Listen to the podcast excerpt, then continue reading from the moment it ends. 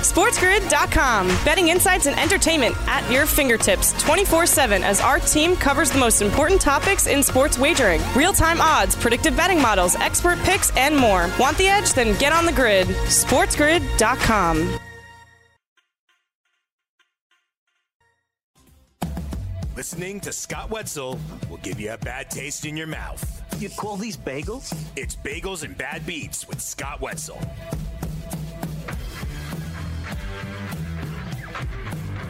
Hour number two of Bagels and Bad Beats on this Tuesday, July 28th morning. Here's truly Scott Wetzel sitting in, taking you right up until 7 a.m. Eastern Time. 844 843 6879 is our toll free telephone number. Again, 844 843 6879. Follow me on Twitter at Opposite Picks. Email me, go to the website, hit the contact Scott icon. And you also watch us on uh, YouTube and uh, conversing back and forth with a couple of guys uh, there about the Mookie Betts and a couple of other little topics.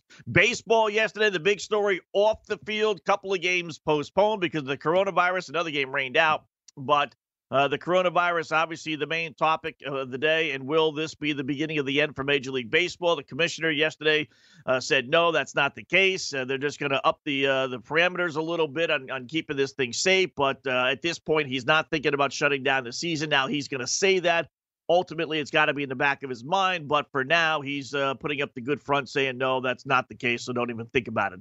On the field last night, got a couple of good games. Uh, Cubs nearly blew a 6 nothing lead. Craig Kimbrel uh, was awful in the ninth inning, couldn't get the save. They had to come in. Uh, they do end up winning it eight to seven, but if you were laying a run and a half with the Cubbies, you got to be just completely disgusted because they were up seven one in the seventh inning. Yeah, the Brewers and Pirates in a wild one.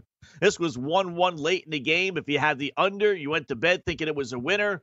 Sorry to break the news to you, but uh, as you heard maybe in the update, uh, it was a 6 5 final. Milwaukee wins in 11 innings over Pittsburgh as we saw the you know runner on second base come into play. Astros spot the Mariners a 3 0 lead, win going away 8 to 5. They're now beating them now. What is it now? 19 of 20 games.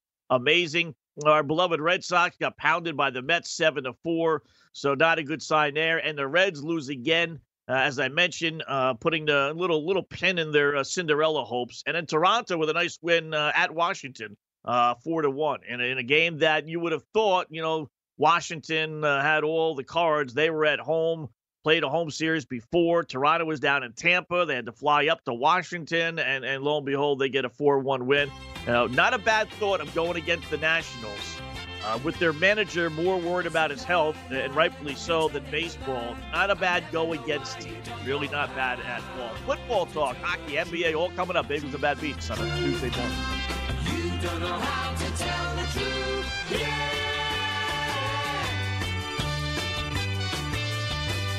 I'm a fool.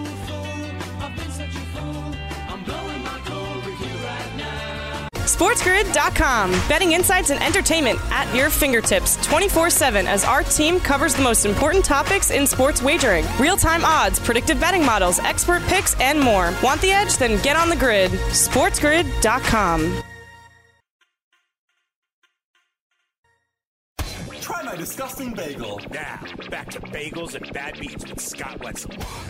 It's obviously going to be a, a different uh, off season, different season, different practice, different, you know, but it's a different world too. And so, you know, trying to come up again like some innovative ways how we can incorporate the within the rules the things that we can do and still maintain a healthy environment for our players and, and our coaches um, i think is the, the most important thing trying to figure out you know what's the best way to to take advantage of the rules and be successful on the field at the same time with with still staying being safe.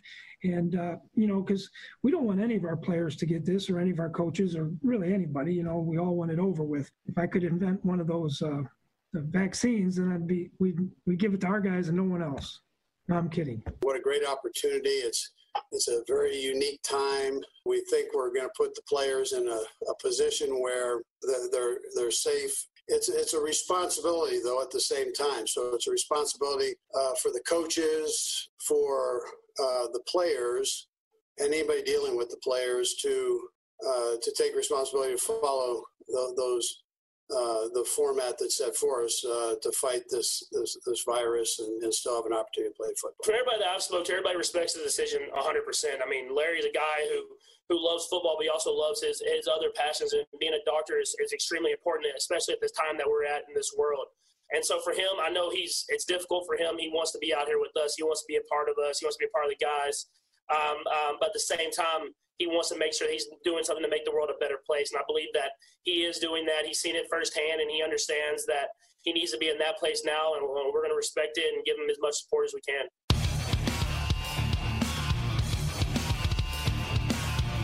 Bagels and Bad Beats on a Tuesday morning, 844-843-6879. We'll head back to the phones here in a little bit. A couple of tweets and emails uh, as well. From top to bottom, Vikings head coach Mike Zimmer uh, Chefs head coach Andy Reid, and then uh, KC quarterback Pat Mahomes talking about the offensive lineman, his teammate that decided that he's going to hang him up and then fight the virus in essence uh, versus uh, playing football. All talking about the COVID virus and what's going to happen with the NFL.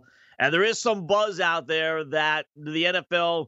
And I forget if we discussed it here in the podcast. When you do some of these shows, you kind of forget uh, where things were brought up. But I, I did bring up somewhere along the line that if the NFL owners were able to absolutely positively guarantee 10 regular season games and a full postseason, they would sign up for that right now versus risking, you know, hopefully getting all 16 regular season games in in the postseason, but maybe not getting anything in. I think they would sign up for the uh, 10 games uh, with the guarantee that the season will be played. Now there's some buzz about maybe the season only going 10 or 12 games. You know, we say it, and then, you know, naturally the league listens. So, but I, I would offer up this you know, and listen, if, if it's a virus that spreads around the NFL, then, you know, no matter how long you wait, you have to shut it down. But you are, uh, need I remind the NFL, you are the monster in the room. You do whatever the fudge you want.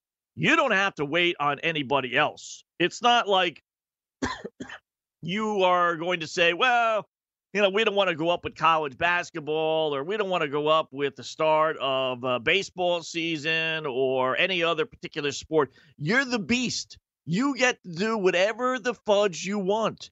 You don't have to worry about these other sports. So, point being, if you're hell bent on playing 16 games, there's nothing written in stone that says you have to start the season September, whatever they're starting this year, 9th.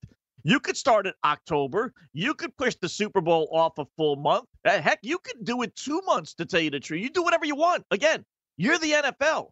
No matter what you do, it's not like the networks are going to say, nah, we, we don't want the NFL in, in late February or March. There, there's too much going on. Really? What, what's going on in February? Absolutely nothing. Take a look at the sports calendar in February. There is nothing. I mean, nothing going on unless you like regular season play. So there's no reason why the NFL, in my mind anyway, would say, all right, and rather than having 16 games and making all that extra revenue from the networks, albeit no fans in the stands, but you know all those extra games uh, and and revenue from the TV networks, we'll, we'll don't do that. We'll cut it down to 10 or or maybe 12 versus all right, we want these 16 games. We need all this money. So let's not start at September 9th. Let's start at, you know, October 1st or October 9th. Let's wait a month and have the Super Bowl again. Instead of having the Super Bowl the first week of February, we just have it the first week of March. Well, what, what's the big deal? You have the stadiums. It's not like basketball eh, when you got to share the stadiums with the NHL. You know, all the teams own these stadiums, so they could do, for the most part, so they could do whatever they want and play whenever they want. There's no other teams, uh, you know, that are vying for these stadiums. There's no college football and NFL team that are going back and forth. So you get to play the season a month later. Is that the is the end of the world? Again, if the alternative is to play 12 games, you know, I'm thinking that the NFL is saying, all right, we think the virus is too bad to play in September, but for some reason or other, we think the virus is going to be okay in October.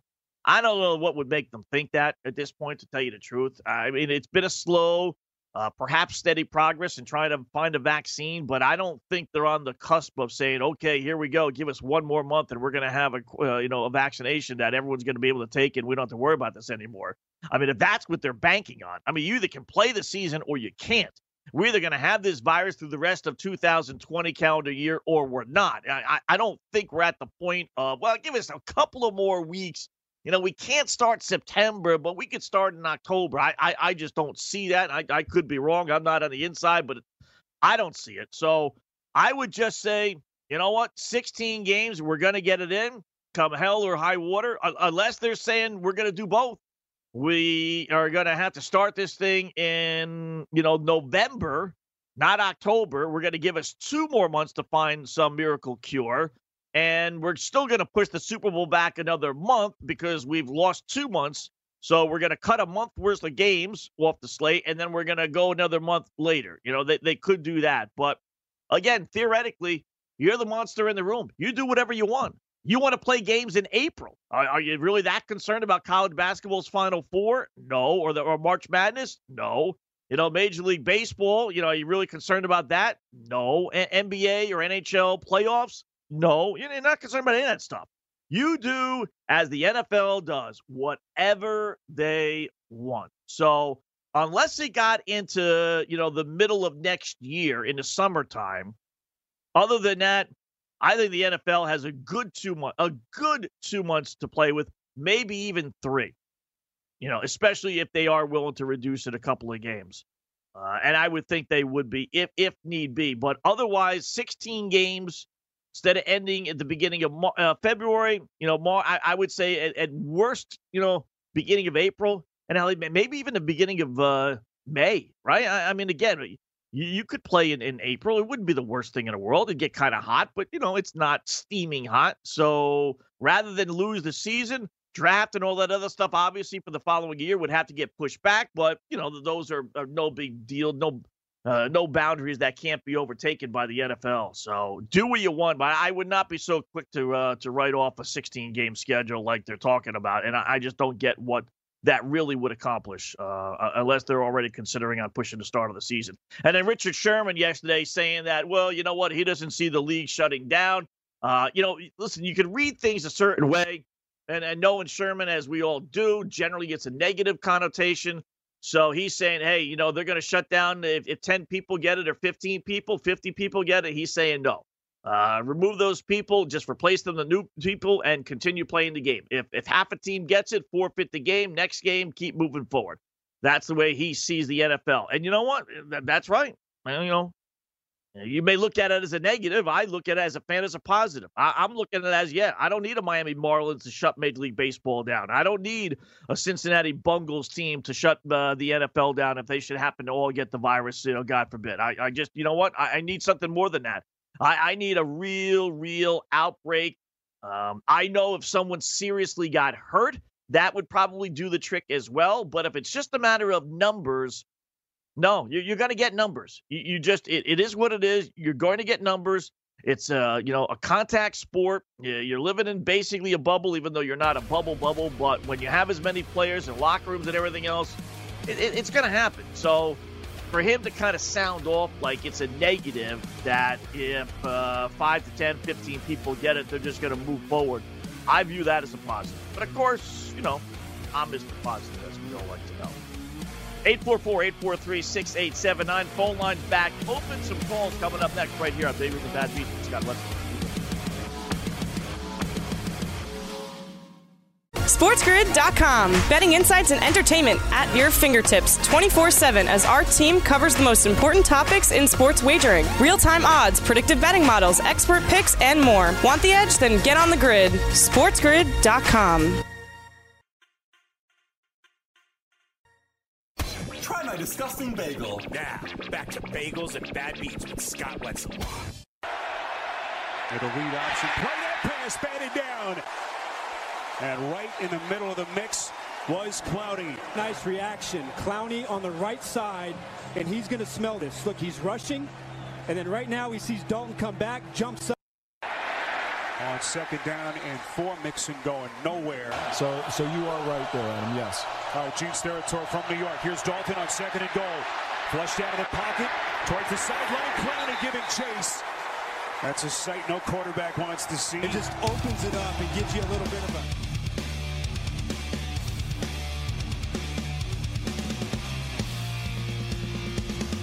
Bagels and Bad Beats on a Tuesday morning, 844-843-6879. A couple of highlights from uh, one uh, Jadeveon Clowney, courtesy of, uh, I do believe that's CBS Sports. Well, you know you're desperate when you call on the New York Jets to sign you. And that that is the case with one Jadeveon Clowney. Uh, that you know when when you want to go to the New York Jets – no offense, as a Dolphin fan, my team's not that much better, but you know we've seemingly seen the light at the end of the tunnel with our club. Uh, even though we pissed the first overall draft choice away last year, thanks for nothing there, coach, for winning those five meaningless games. But uh, after the Seagulls made the trade for Jamal Adams with the Jets, that seemingly took Seattle out of the picture for re-signing Clowney, who remains a free agent, asking for ridiculous amount of money. You know, if if Mike Trout is the most overrated MLB player there is, then Jadeveon Clowney is probably the most overrated NFL player. His numbers are just not that good. Uh, you know, the fact that he is asking for some 15 to 18 million dollars a year. Listen, you can ask for whatever you want. There's no crime in that, but to think that he's still out there without a contract because he thinks some team's going to fork over 15 million dollars for his three lousy sacks last season. He, he he's never had 10 for his career in a year, is always hurt. Now, he does play, but you're always reading about how he's hurt. Never been a difference maker. Never say, wow, he's so great on the football field. He, he is just shows signs of brilliance. I get that, but he shows a lot of signs of just disappearing. There is no freaking way in the world I would ever, ever come close to $15 million a year for him. So, but he's still out there. And with the trade of Adams going to Seattle and his buddy, you know, the safety came back to the Jets as part of the deal. And now he's telling uh, that that player to go call up the Jets front office and, and have them sign me. Uh, it's, again, when you're asking for the Jets to sign you, a team that is destined for last place, uh, has, a, a head coach that doesn't know if he's coming or going, looks like a goofball in the media, has an owner who's been labeled a racist, who's in a division which they figure to finish in last place, uh, the quarterback is, is is up and down, and you don't necessarily know if, if he's your your you know star of the future. Um, I, you have to be desperate. You, I mean, there's probably no worse situation than, unless you want to say the Redskins because of all the stuff off the field with the name, but they've and and behind the scenes the sexual um, you know, stuff going on over there. That's, you know, all that seemed to calm down. If if you want to eliminate that stuff, just nuts and bolts. Although you can't really limit that stuff, so I shouldn't say that. But just the overall picture, you know, Miami is, is horrible, but you know they got Tua. I don't think he's going to be any good, but you know, you seemingly got the you know the face of the future on the team. Bungles are atrocious, but you know you got your quarterback. You know, so you got the future of the football team. You know, Carolina was bad, but you got a new head coach, new direction. Washington was bad, but you get a new head coach. You know, we'll see about Dwayne Haskins again. Maybe the quarterback of the future there. You run up and down Arizona, nothing great, but Kyler Murray, you know, he did show some signs to my surprise last year of being an NFL quarterback. I still think he's a little bit too small, but you know, you have the future there. You don't have any of that with the Jets. I mean, you really don't have any of that. You know, again, you got a, a quarterback who is young, but has yet to make his mark and you got a head coach that people laugh at because he looks like a goofball, Adam Gase. And you got an owner that, you know has been accused of being a racist uh, within the last week, so you don't know if he's coming or going. I mean, you got a running back that is only there because the Jets offered him the most money. You don't have any wide receivers. Your defense sucks. You just traded away your best defensive player. So if you're calling out the Jets to sign you, you are desperate. Yeah, I mean, you are really, really, really desperate. I don't think the Jets would go down that road. Um, they've never haven't shown any inclination to signing him. Why would they? But uh, again, when you're asking the Jets to sign you, you're in a lot of trouble. A lot of trouble. You know, I, I got to tell you, if I'm Cam Newton, I got to be a little pissed. Uh, why? Well, because every time I pick up a newspaper or, uh, you know, or turn on an internet uh, site, I hear my head coach talking about how great I am. Well, why would that make you mad, Scott? Wouldn't you want that? Yeah, you know, you would.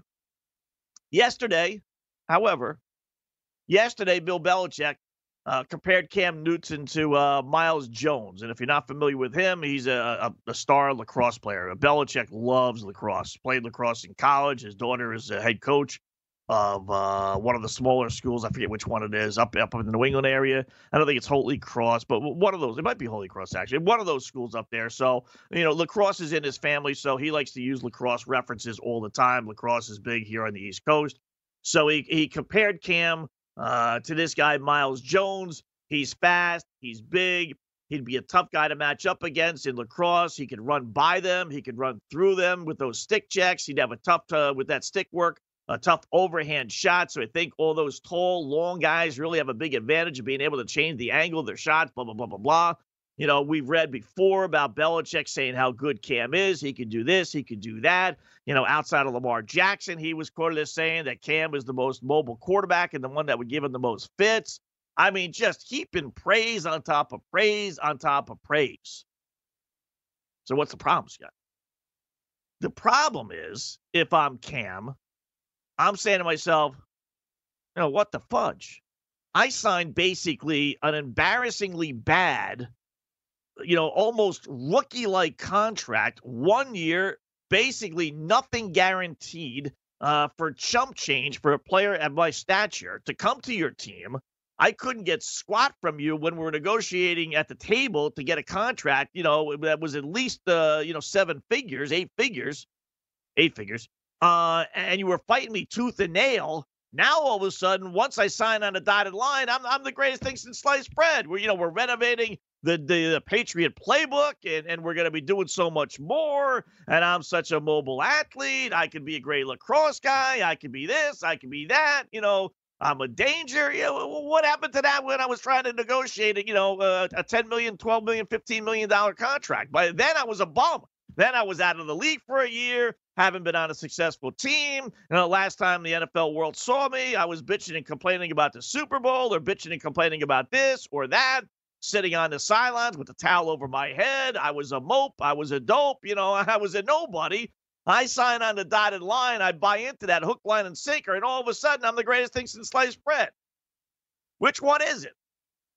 So if, if I'm Cam, I, I'm like, well, you know, wait a minute here. You know, where was all these props a month and a half ago when I was begging the NFL for a job when no one came a calling. Yes, you, Belichick, were, you know, one of the guys that reached out to me, and you did offer me a possibility of, uh, you know, being a starter. But, you know, we all know the contract he signed, basically nothing guaranteed, uh, money wise or position wise. He's got to beat out a second year player who was, a, you know, a basically uh, uh, a mediocre quarterback at Auburn, you know, Jarrett Stidham. I mean, you'd like to think that uh, Cam would be able to beat him out, but there were no guarantees, you know, and the money obviously, again, was not there. So now all of a sudden, I'm the greatest thing since sliced bread. So if I'm, if I'm Cam, I'm just a little like, you know, geez, I would have liked this uh, heap and praise, uh, you know, a, couple of months ago when I was trying to get a contract. How about Derrius Guice? You know, I'll tell you what, um, you know, you don't have a heart if you're not rooting for this guy set to go. He got medical clearance yesterday for the 2020 season. Announced it on Twitter, naturally, 2020, that he's been officially cleared after recovering from uh, the MCL sprain that ended his 2019 season. Of course, this came after the 2000 torn ACL that ruined his uh, rookie season. So he came into the league in 2018 as a second round pick. Uh, first game or two, I forget, but right away, beginning uh, actually preseason, actually, uh, he tears his ACL his first year, doesn't get to play, costs him the entire season. Then he comes back, plays a couple of games, 2019. Then he, he sprains his MCL, he and torn meniscus, so he's done for 2019 as well. Uh, did come back late in the year, but you know the poor guy has just uh, had a terrific, you know, unlike Jarrett Stidham. He had a terrific college career at LSU. He thought he was going to be the face of the franchise. Now he's trying to beat out a 40 year old running back, which he can't do, in Adrian Peterson. Um, you know, so knock on wood for him. He got medical clearance. Uh, he announced yesterday that he can get back onto the practice field for Washington, and, and hopefully this poor guy can just play a season because you know I don't know if he's going to be any good or not. Again, he was terrific in college. Not that that means anything, you know, in, in the NFL, but uh, if you want to root for a guy who's had some struggles, uh, Derrius Guice would be it. I mean, to have that many injuries in such a short period of time for a running back in particular, you know, not an offensive lineman where you just need your quickness. I mean, you, you need to be fast as a running back, obviously. Uh, and there are so many guys. You know, a, a fat offensive lineman can last in the NFL forever because there are so few of them. But running backs, as we all know, they're a dime a dozen. They are easily uh, easily replaced. And uh, let's just hope for his sake that he can actually get out there and, and just try and play because, um, you know, God forbid he should hurt himself again. Good gravy. You know, I hate to even say it, put the put the kiss of death on him. But can you imagine if he got hurt again? Ooh, you talk about just being disaster, just absolute disaster. That would obviously be it. So, all right, 844 843 6879. Yours truly, Scott Wetzel, sitting in as we take you right up until the top of the hour. Bagels and bad beats on a Tuesday morning. Phone calls, emails, tweets, all that right here.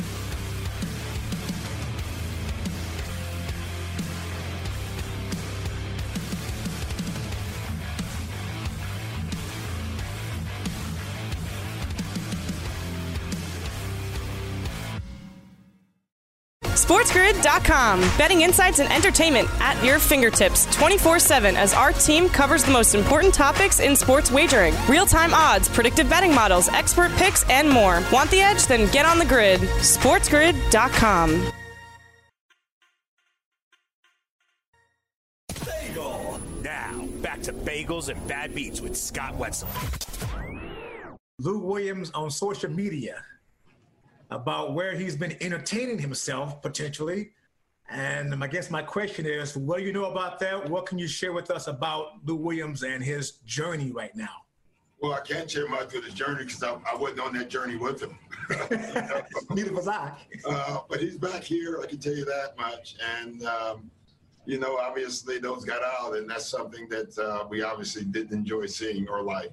As far as social media, listen, I'm an old man, so um, I, I advise them to be smart, um, but I don't try to control it much. Uh, as far as the social uh, justice stuff, we talk about that all the time, uh, but not as far as social media and content, just as far as knowledge.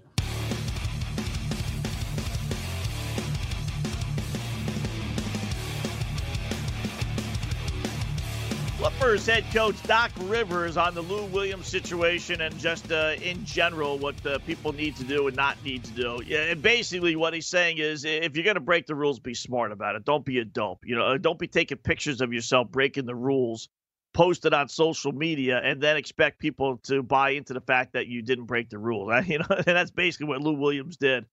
Uh, NBA season is starting on Thursday. We are two days away. We have two games, including the Clippers and Lou Williams, who won't be able to play against the Lakers. And then you got the the uh, Zion Williamson led Pelicans. Although it's not confirmed he's going to play. Although I would be surprised if he didn't, because his court, according to the timeline, he can play. He'll be able to sit out the four days that he has to quarantine himself, make sure he's healthy again. Seemingly took all the tests while he was away for the week plus. So there shouldn't be anything on the surface that would prevent him from playing, you know, as long as he's in game shape. And listen, he's a 22 year old, 21, whatever he is. He's a 20 year old kid. Uh, you know, how, how bad a shape could he be in, uh, you know, even if he didn't practice for a week and a half? So I fully, fully, fully expect him. And right now on FanDuel, anyway, they're only a two point favorite. Now, without him in the lineup, they're still pretty good.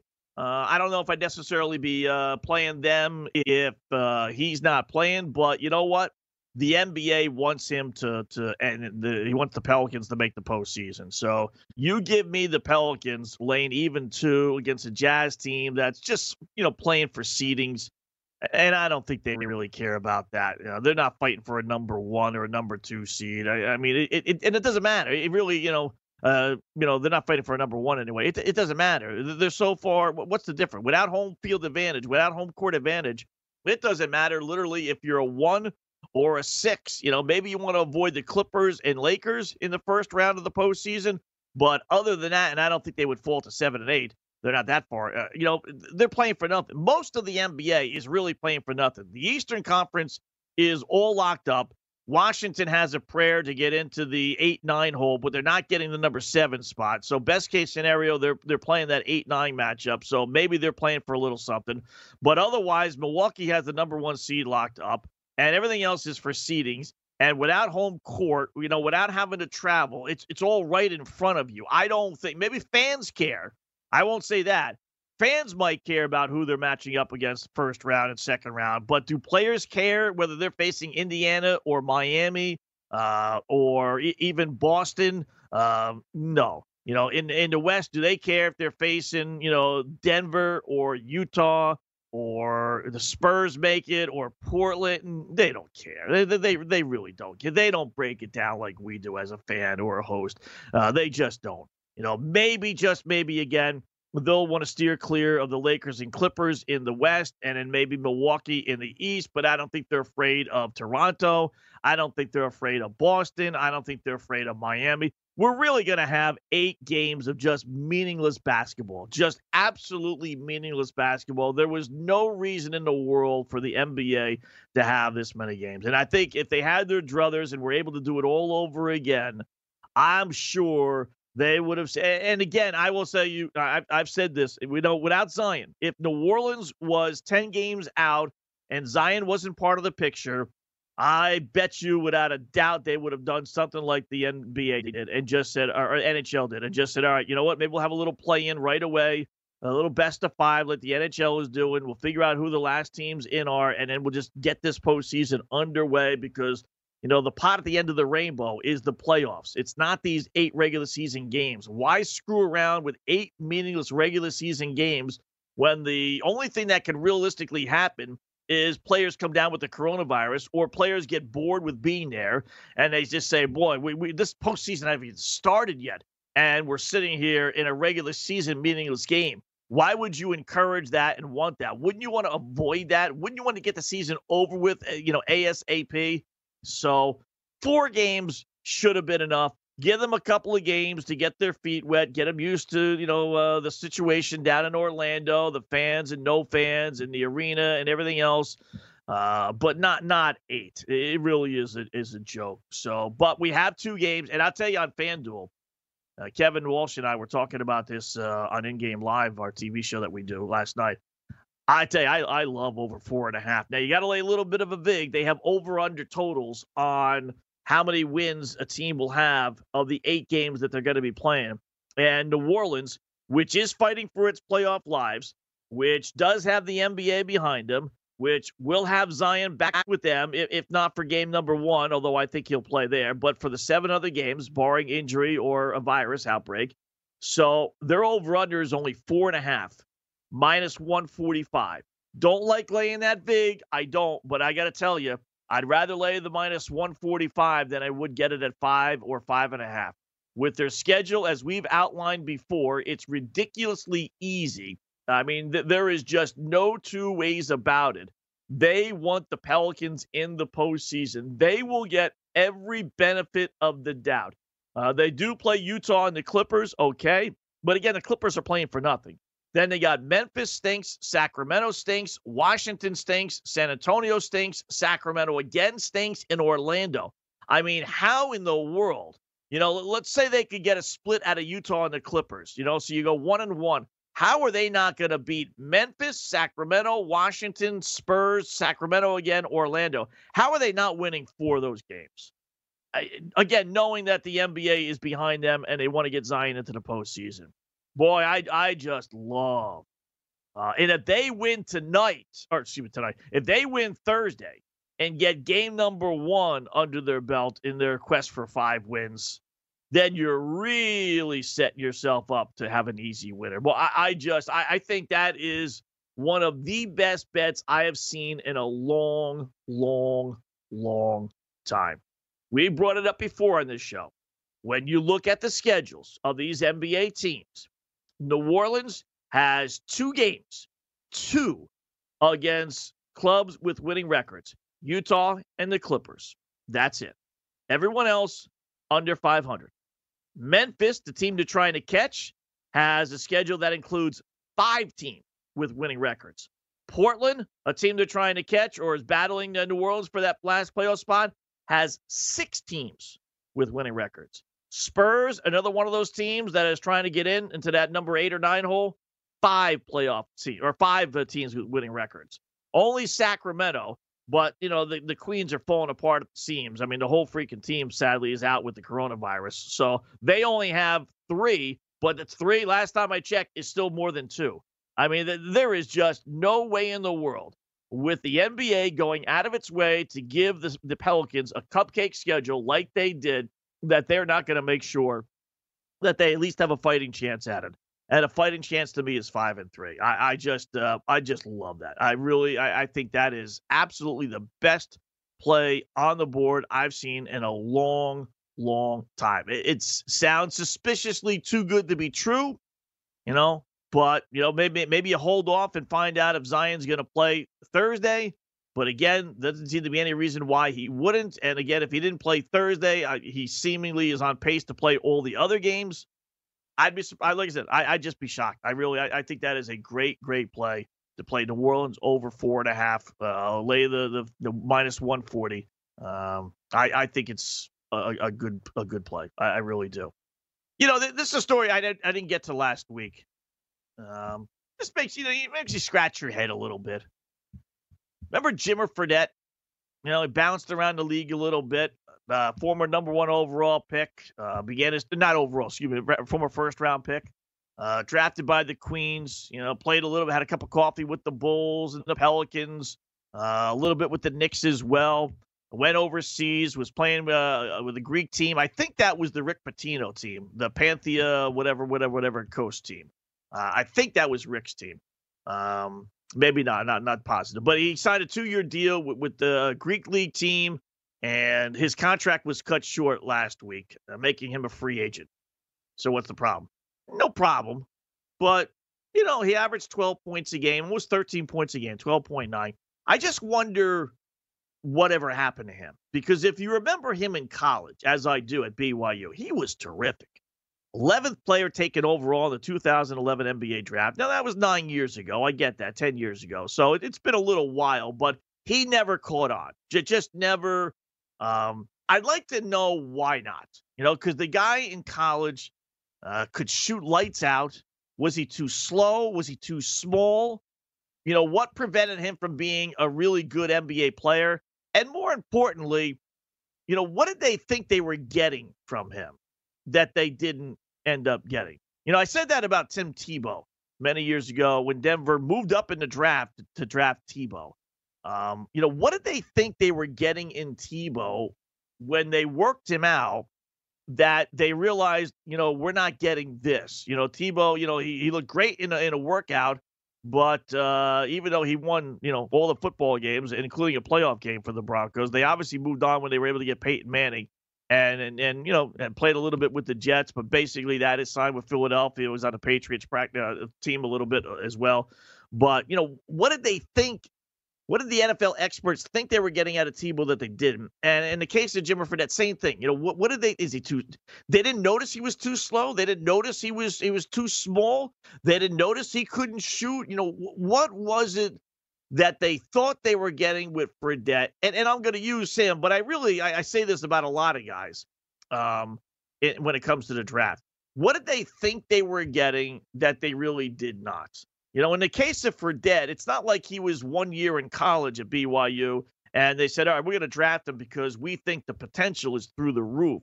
I mean, you know, not that you got a finished product with him, but he had success. He wasn't a one year wonder guy. He'd been there I'm, I'm guessing three years, uh, had success at BYU, carried the team, and yet he couldn't stick in the NBA. So it's just strange. You see these guys bounce around the league a bit, little bit that are high draft choices, and you just say, you know, what, what, what was it? Um, the, the Morrison kid from Gonzaga that was uh, taken by Charlotte. You know, I think of him saying thing. You know, uh, he couldn't even last a few years in the NBA. He, he, was a complete bust. Like, what did they see in him during these workouts that they thought he was going to be the greatest thing since sliced bread? But in reality, it, it turned out not, not, not to be the case. Um, I'd, I'd like to know. Uh, Knicks get their guy. So Tom Thibodeau is going to be the new Knicks head coach. That was announced uh, two days ago. We didn't really mention it too much yesterday, but uh, good job by the Knicks I, I think he's going to do wonders for that team. I, I really do. I think that'll bring a, a respect, uh, a respectability uh, with that club that has not had in a long, long, long time. They thought they were getting it with Phil Jackson, but they did not.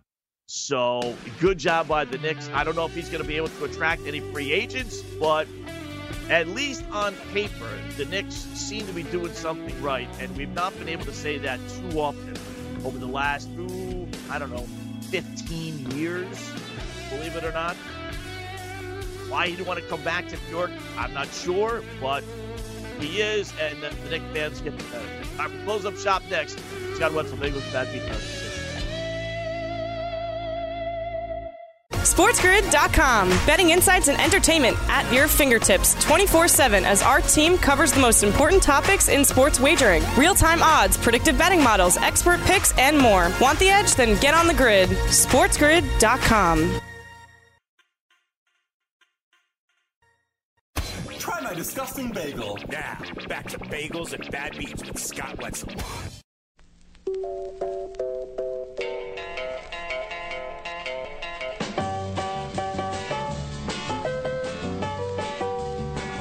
All right, bagels and bad beats on a Tuesday morning. We'll wrap up shop with some stories we didn't have time uh, to get to too much. First up, though, let us find a winner for you with the boys in Vegas. Now, the line is not posted, uh, and I don't like putting plays in on lines that aren't posted. However, I will do this despite what I said earlier about the Red Sox games all going under because of the monster totals. But we're going to go over Boston and the Mets. Why?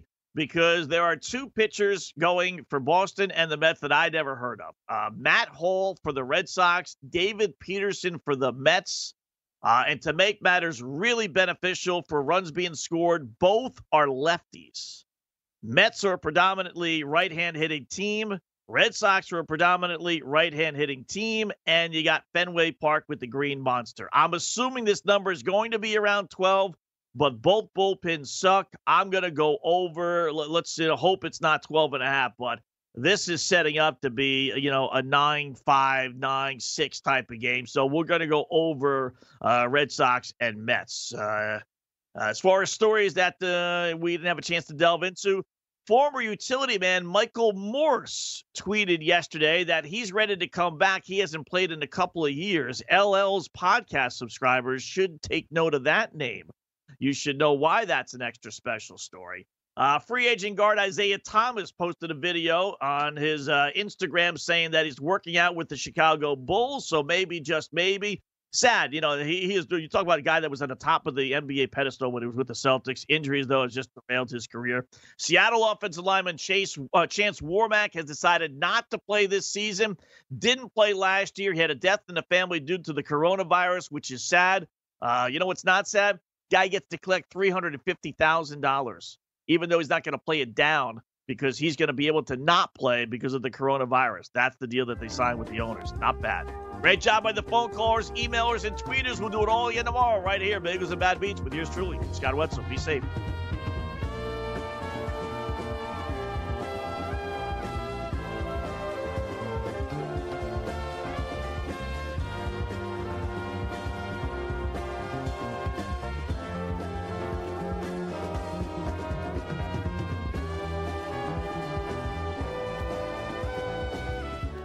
SportsGrid.com. Betting insights and entertainment at your fingertips 24 7 as our team covers the most important topics in sports wagering real time odds, predictive betting models, expert picks, and more. Want the edge? Then get on the grid. SportsGrid.com.